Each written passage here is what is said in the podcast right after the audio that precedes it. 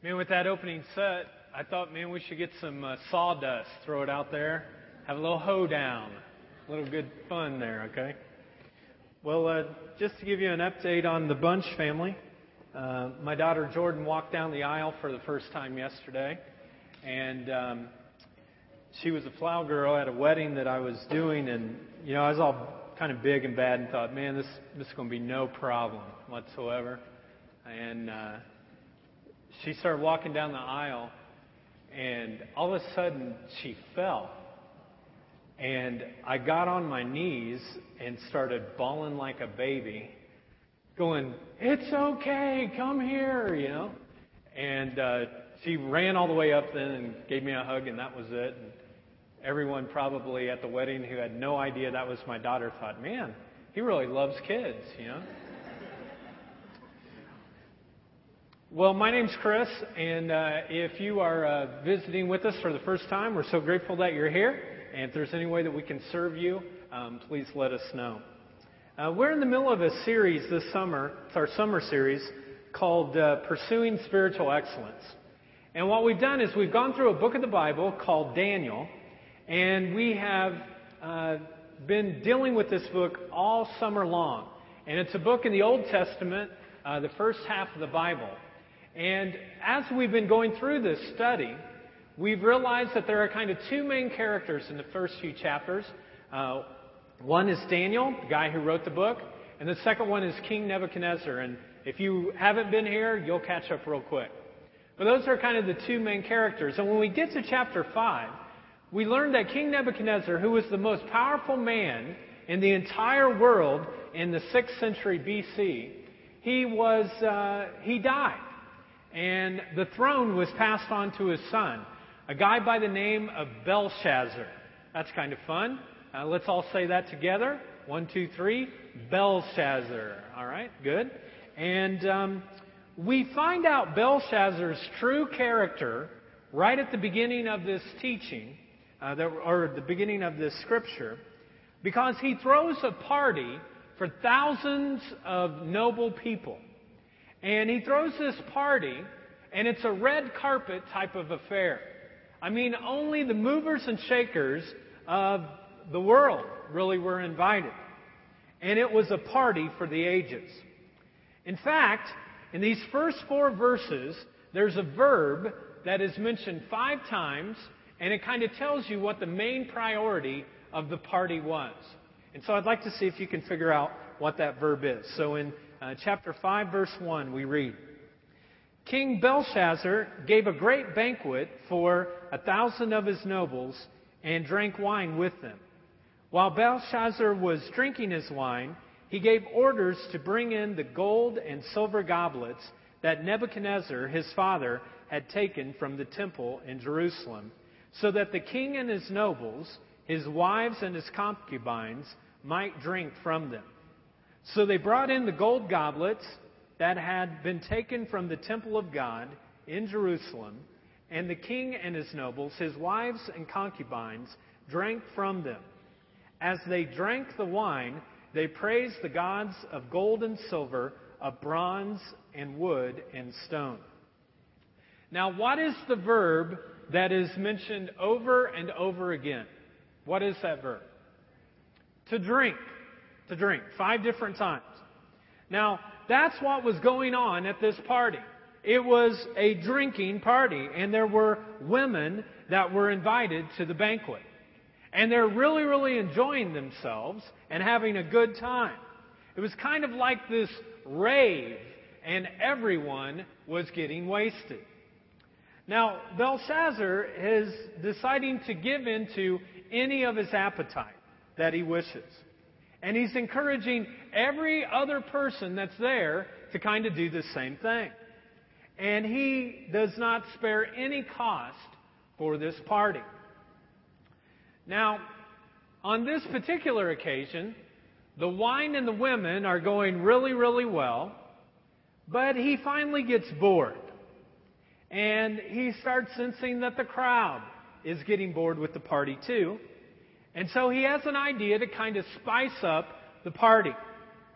He remembers these goblets that his father, King Nebuchadnezzar, had obtained many decades earlier. They were extremely valuable, and more than that, they were considered sacred or holy objects. They had never been used for anything whatsoever except for worshiping and honoring the God of Israel. So the king decides to kind of up the entertainment ante a little bit to kind of get the boredom factor away.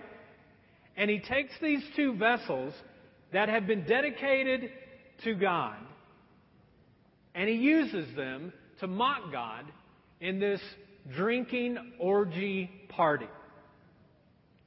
It would kind of be like uh, taking uh, this particular Bible and if we ripped off the pages and we all rolled a few joints and we smoked them and we said, There, God.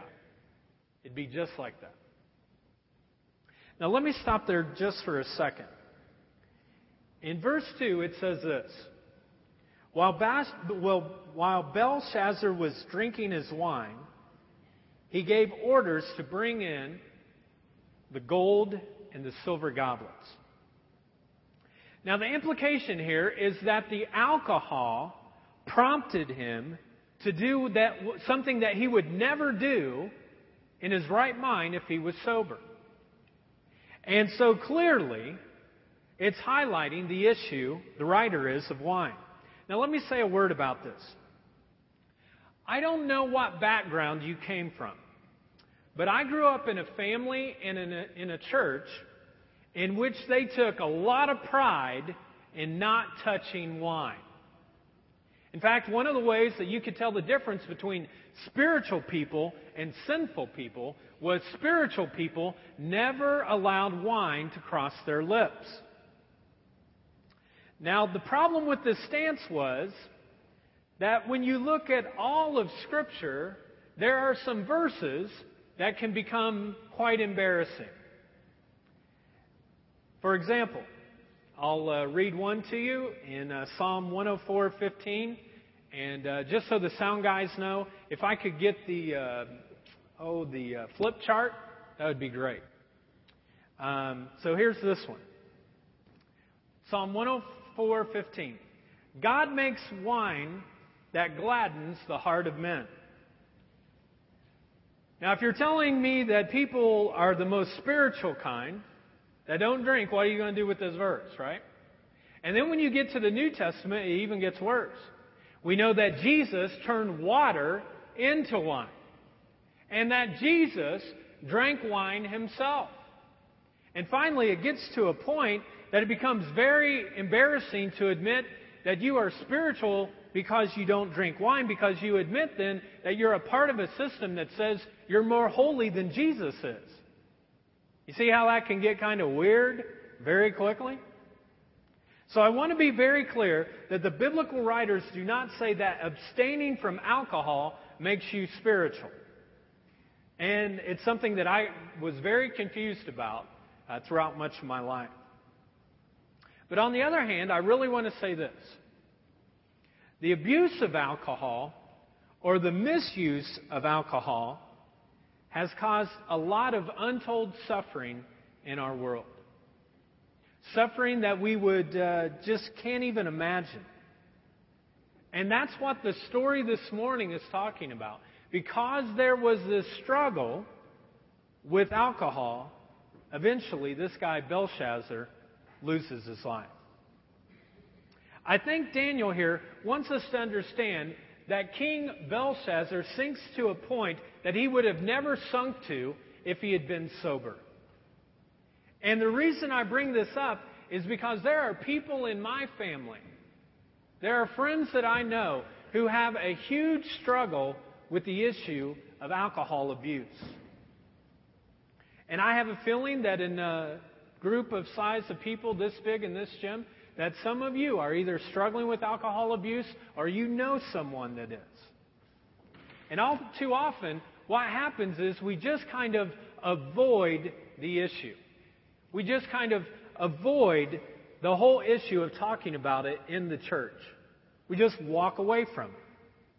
And yet the truth is, this is an addiction that has caused more destruction and more devastation than almost anything else uh, the world has ever struggled with.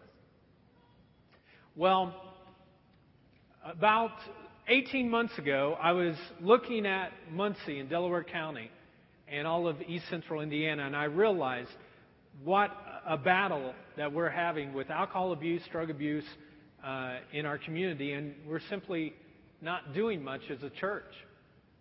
And so, in my time in prayer, I talked to the staff and the leadership team, and as we came together, we uh, decided that we weren't going to be silent on this issue anymore. And so, over the past year, we have gathered together a group of folks who will be working together, uh, or who have been working together for a year, to work on a recovery ministry. And in the next few months, we will start this. It will be a Christ centered 12 step program called Celebrate Recovery. And what it does is it helps people to find freedom from their hurts, their habits, and their hangups. And the thing that I like about it so much is that it's Celebrate Recovery. And alcohol and drug abuse will be one of the groups, but there'll be other things that we'll be helping people with as well. Things like depression and things like going through a difficult divorce, going through the death of a loved one, life issues that we just don't have a safe place to talk about. We're going to provide that safe place for everyone in the church and people in our community. Now, in September, we'll kind of talk about this ministry a little bit more, but until then, I'd like you to pull out, when you walked in today, in your program, you received a little sheet that looked like this.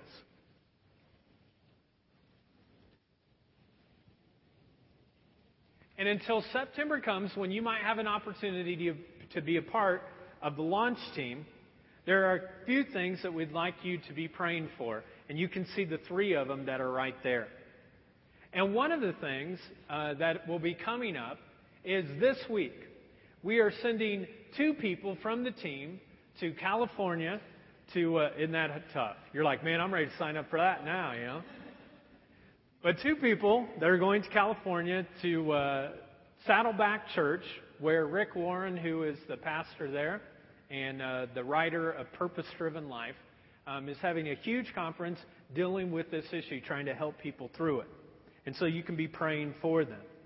And so I'd like you to take this, and even if you forget all my teaching notes, that's all right. But I'd like you to hold on to this and commit at least to one time this week that you would pray for uh, the couple of guys that are going. And in particular, to be praying for our leaders, which are on this first uh, kind of prayer uh, Abby Guthrie, Don and Sue Royal, Chad Morris, Kendall Baker, Jana Goebel, Cindy Lynch, and uh, our ministry leader, who's Chuck Mock. So if you could be doing that, that'd be great. Now, until this gets up and going, I just want to say this that if you yourself are battling with alcohol abuse or drug abuse, or you know someone that is, please call the church office because we want to be there for you. And we may not be able to do something in house right now, but we can gear and direct you towards something that will help. And uh, I think this is going to be maybe one of the most exciting things that the JAR has ever done in our four years to really meet the needs of uh, one of the biggest diseases in our community. In fact, let's just pray for this new ministry as uh, it gets started. Well, Lord, we thank you for uh, your love that lets us know that uh, we're not alone when we go through tough things. And God, I know that in our community that um, there are drug and alcohol abuse is, is so rampant, and we just want to be the type of church, God, that really helps people to know that they're loved, that they're cared for, and that God wants to help them uh, to live a more abundant life. And so, would you show us as a church how to do that? And would you be with uh, the leaders of Celebrate Recovery? And would you uh, use them uh, in such a way that as this gets launched, that, uh, God, we would have a true light in darkness in our community? Um, I pray especially for Chuck Mock as he leads this group, that you would give him the strength and power that he needs to uh, follow you and uh, to fulfill the call on his life. We pray in Jesus' name. Amen. So, where are we at? Well, so far we know that uh, Nebuchadnezzar has had this huge party, this drunken orgy, and then all of a sudden he has an intervention. And within this intervention, it gets kind of difficult. Let's look at uh, verse uh, 5. It says this Suddenly the fingers of a human hand appeared and wrote on the plaster of the wall near the lampstand in the royal palace. The king watched the hand as it wrote. His face turned pale, and he was so frightened that his knees knocked together and his legs gave way. The king called out for the enchanters, astrologers, and diviners to be brought and said to these wise men of Babylon, Whoever reads these writings and tells me what it means will be clothed in purple and have a gold chain placed around his neck, and he will be made the third highest ruler in the kingdom. Then all the king's wise men came in, but they could not read the writing or tell the king what it meant. So King Belshazzar became even more terrified, and his face grew more pale. His nobles were baffled. The queen, hearing the voices of the king and the nobles, came into the banquet hall. O king, live forever. This is his mom, and she has to say this. O king, live forever. Don't be alarmed. Don't look so pale. There is a man in your kingdom who has the spirit of the holy God in him. In the time of your father, he was found to have insight and intelligence and wisdom like that of the gods. King Nebuchadnezzar, your father, your father the king, I say, appointed him chief of the magicians, enchanters, astrologers, and diviners. This man Daniel, whom the king called Belteshazzar, was found to have a keen mind and knowledge and understanding, and also the ability to interpret dreams, explain riddles, and solve difficult problems. Call for Daniel, and he will tell you what the writing means. So Daniel was brought before the king, and the king said to him, Are you Daniel? One of the exiles of my father, the king that, brought, that was brought from Judah? I have heard that the spirit of the gods is in you, and that you have insight, intelligence, and outstanding wisdom. The wise men and enchanters were brought before me to read this writing and tell me what it means, but they could not explain it.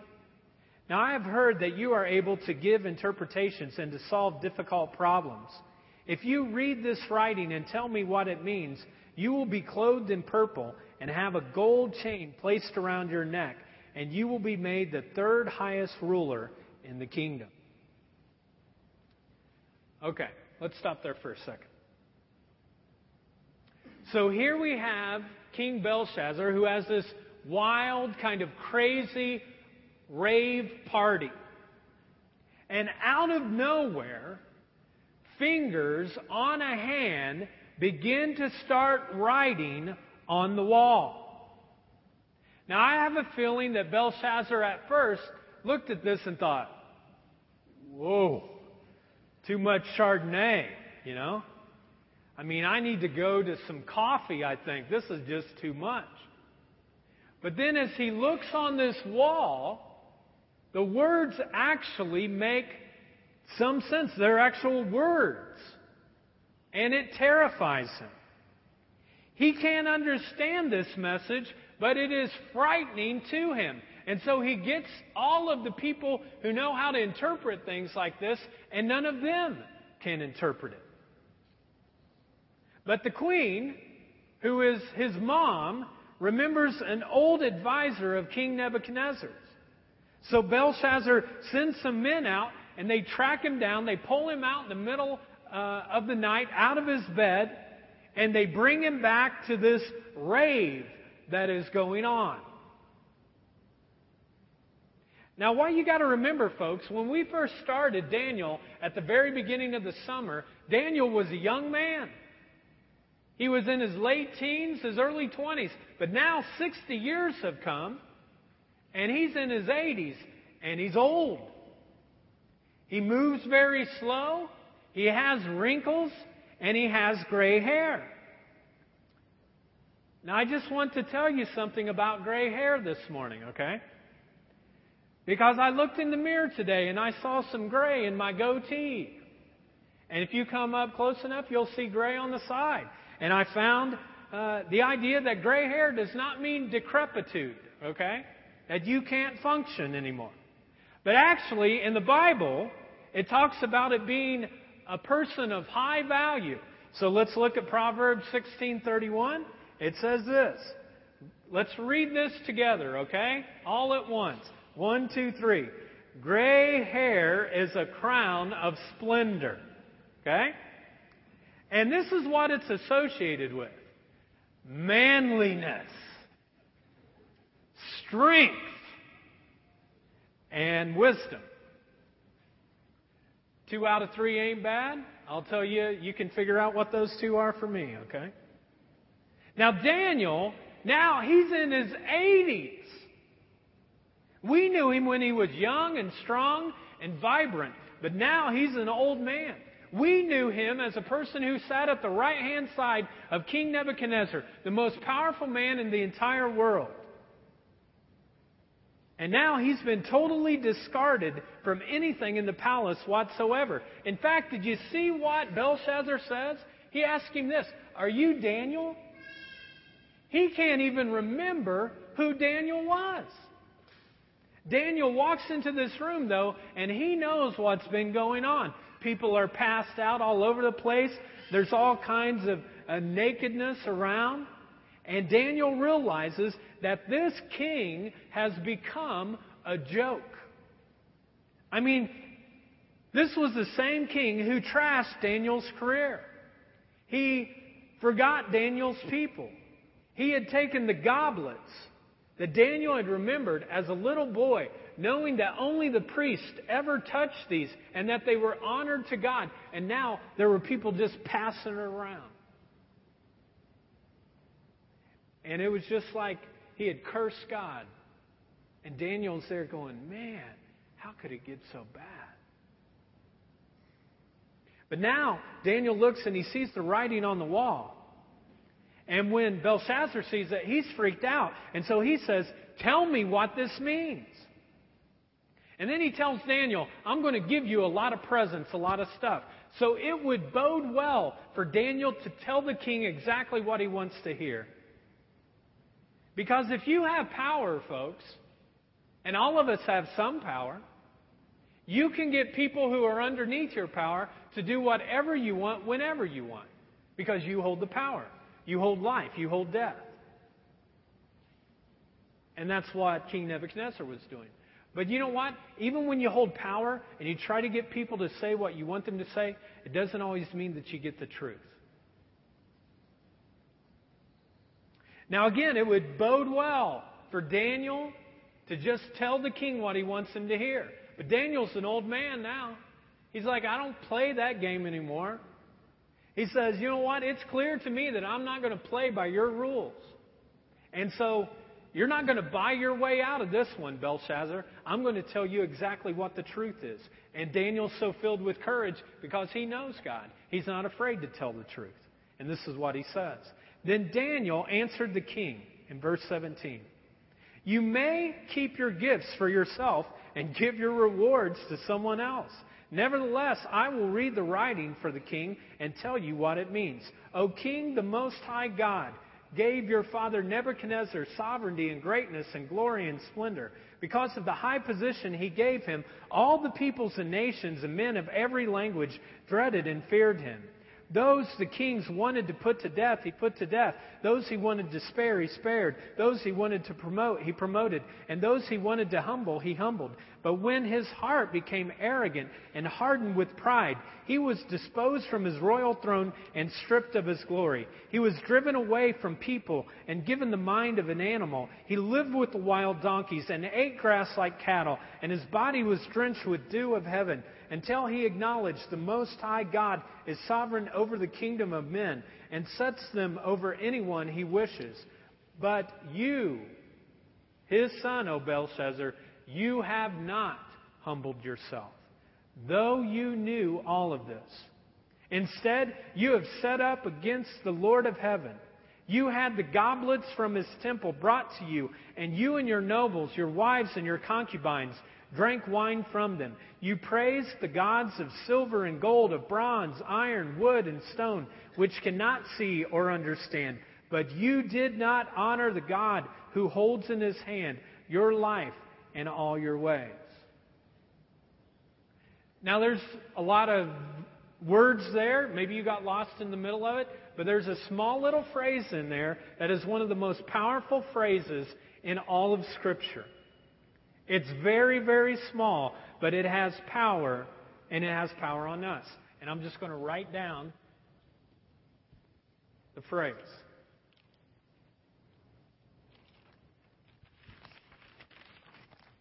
And here's the phrase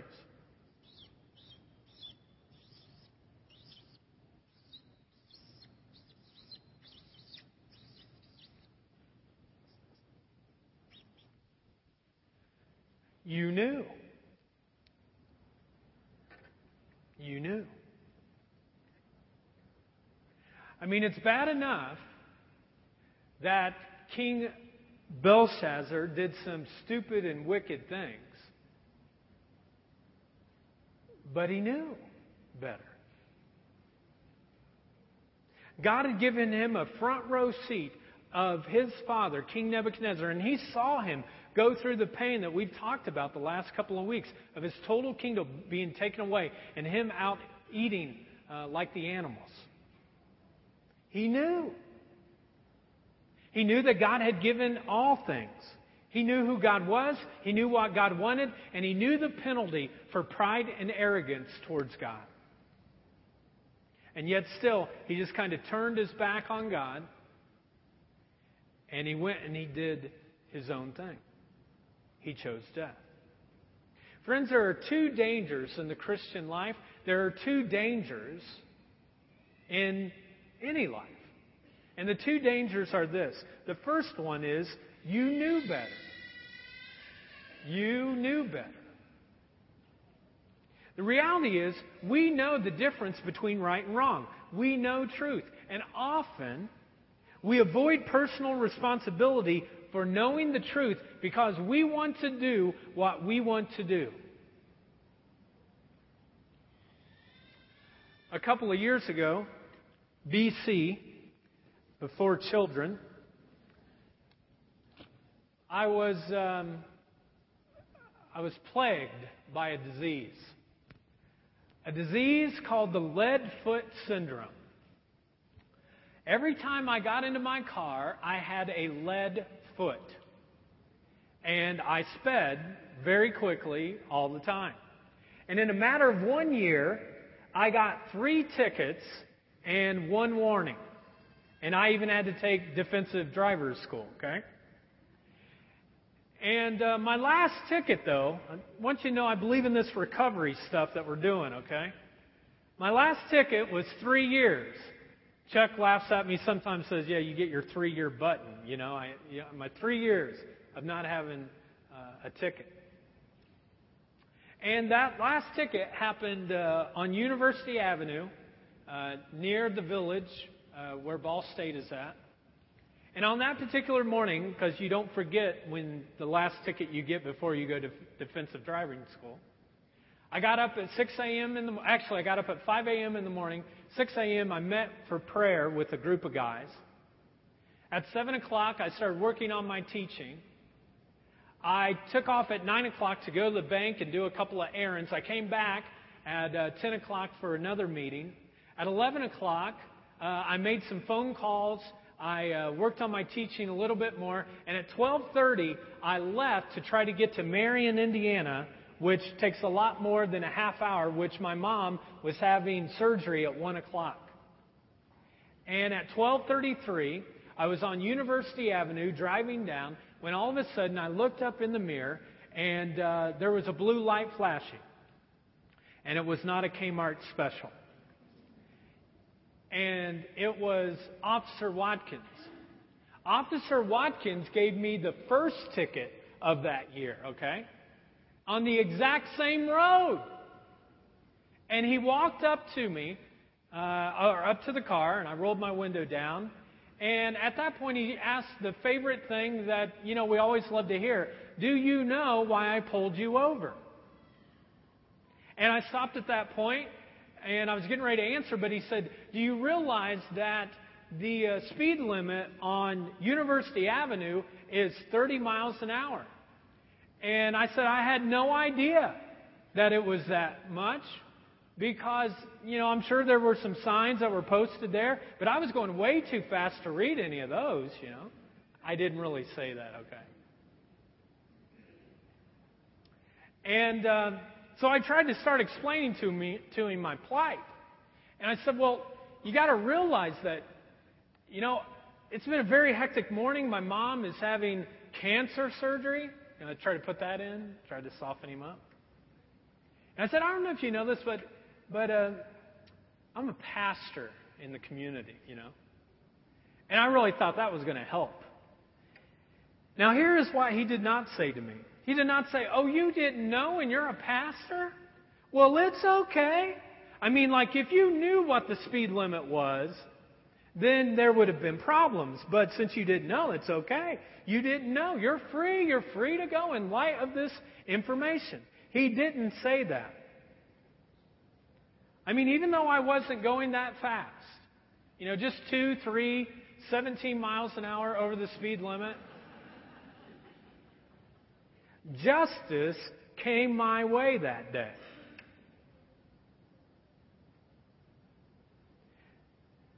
Now, the, of course, the truth is, folks, I've gone down university many times. I've got a ticket on there. I thought it was 35, it was 30. But I knew you know what the problem was? I didn't want to know. I didn't want to know the truth. And I'll tell you, friends, one day each one of us will stand before God on Judgment Day. And to have adopted a strategy of saying something like this, I'm going to close my eyes and avoid looking at the signs and claim ignorance, is just not a smart thing to do. Belshazzar did not want to know. So he closed his eyes. He didn't want to look at the signs. He pretended that what had happened to King Nebuchadnezzar would never happen to him, and he wanted nothing to do with Daniel, so he kicked him out. So he threw this party, a drunken fest rave, blew a little bit more money, but deep down inside, deep down inside, he knew, he knew. A second danger in the Christian life and all of life is this you knew better, but you closed your eyes to sin. You knew better, but you closed your eyes to sin. I don't know about you, but I have a great ability of being able to ignore sin in my life. We, I avoid thinking about it, reading about it, talking about it, looking at those things that might convict me or cause me pain or cause me to actually change. And the truth is, folks, you and I know what's right. I know that God is judge. I know that Jesus Christ came to die on a cross for all of my sins. I know the pain that causes God every single time I choose to ignore Him, and yet still I sin. So I want to get really personal here, and it's this. I want to ask you a question. Is there any area in your life that you're closing your eyes to? Is there any area in your life that you're closing your eyes to? Maybe it's anger.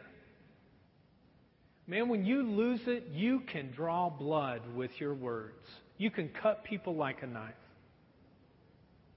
And you avoid the looks of your children and your spouse and your coworkers and your friends because you don't want to know. You've never admitted that you have a problem with anger, but you know that you do. You've never sought out help, but you know deep down inside you do. Maybe it's spending. You just can't control to save your money and budget it out. And you know the thing that I've learned? You can be unemployed or you can be making six figures. And people on both of those extremes and all the way in between have difficulty when it comes with spending money. Maybe you're in a prison of debt. You buy stuff you know you don't need. You know you shouldn't buy it, but you do anyways. Maybe it's your health. You don't eat very well. You never exercise. You see your health deteriorating in front of your eye, but you just choose not to do anything about it. Either you overeat or you undereat. But when you look in the mirror, you know. You know. Maybe you're a mom or a dad and you're making work your idol. And your children are shriveling up inside. You lose them a little bit more each day. But you keep on working and you avoid reflecting and you steer away from friends that tell you you need to slow down. You need more time with your kids. You're not looking at the signs, but deep down inside, you know, you know. Friends, this morning, I just want to say whatever it is that you are closing your eyes to, open them up today. Do it today. I mean, Belshazzar, he knew better. He, but he had closed his eyes to his sin. He knew the day of reckoning was actually going to come one day. He knew this was coming. And so God writes on the wall three words. He knew. The first word this Mene, which means numbered.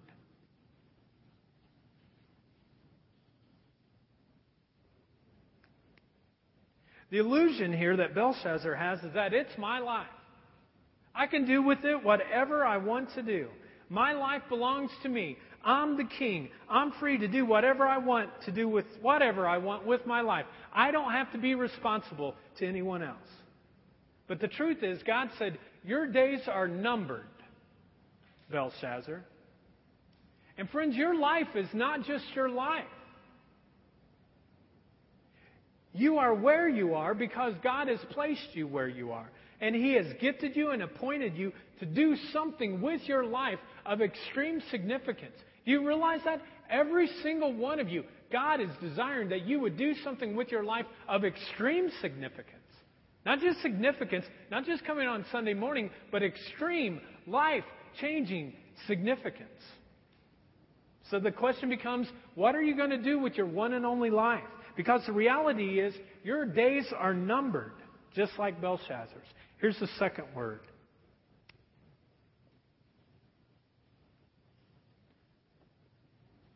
tekel. And it means you have been weighted on the scales. Kind of has this economic measuring thing. You have been weighted on the scales, and you have been found wanting. Now, what does that mean? It means this the illusion for Belshazzar here is this if it is possible, if I'm clever enough, if I'm strong enough, if I'm powerful enough, I can take away the wrongdoing in my life. If it's possible to get away with it, I can do it. This is something that goes real deep in people. It happens to people in the church all the time. I'm always amazed. There may be a sin in their life, and they'll hide it and mask it forever. You know why? because they don't want somebody else to find out. It might damage in, it might damage their rep. It might cause a little scandal. People might talk. People might not think of me as great as I am. I'll just keep it to myself. Then I'll be okay. You know, folks, it really doesn't matter what anybody else knows. It doesn't. It doesn't matter what other people know. All that matters is what God knows. And you know what God knows? God knows everything. I mean, you can close your life, you can close your eyes to the sin in your life, but God still knows. God says to Belshazzar and to us today, I see every action. I know everything. I'm not a God to be uh, one that, uh, you know, just walks away from you. I know how to love you. I know how to discipline you. I know what's best for you. The judgment of God. Here's the last word.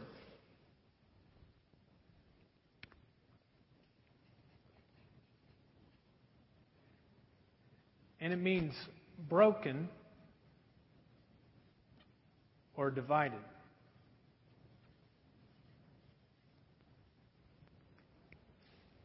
Here's the illusion Belshazzar thought, My life is going the way that I want it to go, and it will go that way as long as I want it to. I might know that there are some things in my life, in my character, that need fixing, but there is plenty of time to take care of any of that stuff. And I'll do it when I'm good and ready.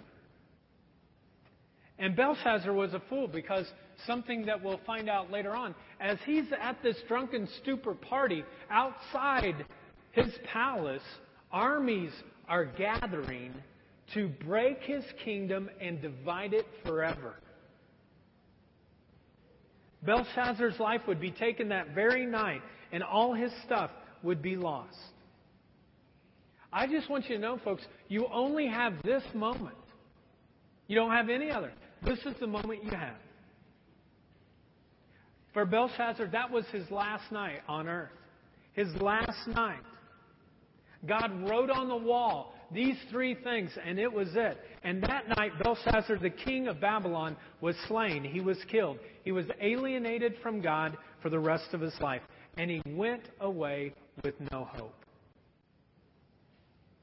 So, my question is how about you?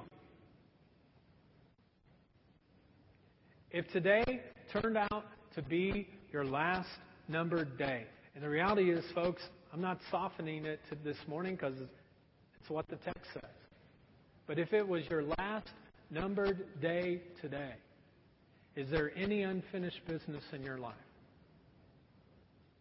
Is there anything in your life that you know you need to take care of? Maybe for some of you, you've never really given yourself fully to God. You've done the church thing, you've been here, maybe the first time you've been here but you've never really totally given yourself to God. And maybe today's your day to say, God, I want you to be the center of all that I am. Just don't walk away today without making that. Maybe for others of you, you need to forgive someone somebody hurt you really, really bad, and you've been kind of carrying this grudge and bitterness for a long time, and why not do it today? Maybe for other people, you've hurt them. You need to ask forgiveness from them. So why not do it today? Maybe for others of you, you need to change your parenting style or the way you relate to your spouse or coworkers or friends. Why not make that change today? Maybe there's some serious habit in your life that you've just been putting on hold. You've never fought, uh, sought help for it, but today you can do it. You see, folks, some of us, we know better.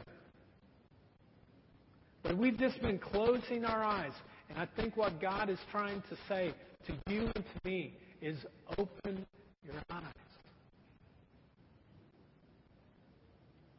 Why not do it today? Let's stand for closing prayer.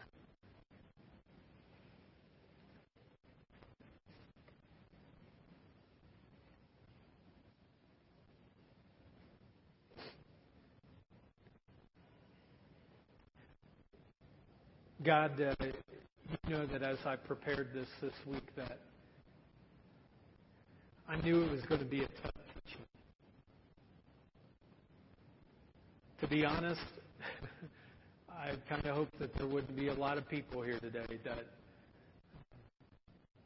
because of my own insecurity, that I, I wouldn't offend folks. But God, sometimes your word is offensive. It's not offensive to just um, our feelings or to make us feel bad or guilty or worried or anything. But sometimes it offends God because you just see so much more potential in us than we see in ourselves. God, you know all about our lives. You know all about our heart. You know how stubborn we can be, how off track we can get. So help everyone in this place this morning to humble themselves to you. To submit their, their life to you, to turn themselves over to you. And for some people in this place, this may be their day. And if This is your day say, Jesus, you know, I can't do this life anymore on my own. I just keep messing it up. I know I need you. And you might say this prayer. God, thank you for sending your Son to die for my sins. Confess the sins that I know. And I no longer close my eyes to the sin in my life, but I receive this day your forgiveness and love and truth. And I claim you as Lord, and I know I receive fully the gift of being your child. I accept your forgiveness. I accept your love. You're such a loving God, and I thank you for that. Thank you for the gift of abundant life that you give me now and the hope that you give that will be a reality when we see you face to face of eternal life. Many of us might leave this place today, another teaching, another check mark. God, I pray that your spirit would not just here, but it would follow people, and more importantly, that they would be receptive to change in life. Would you do that for your honor and your glory? In Jesus' name, amen. Have a great week. Know that you're loved in this place.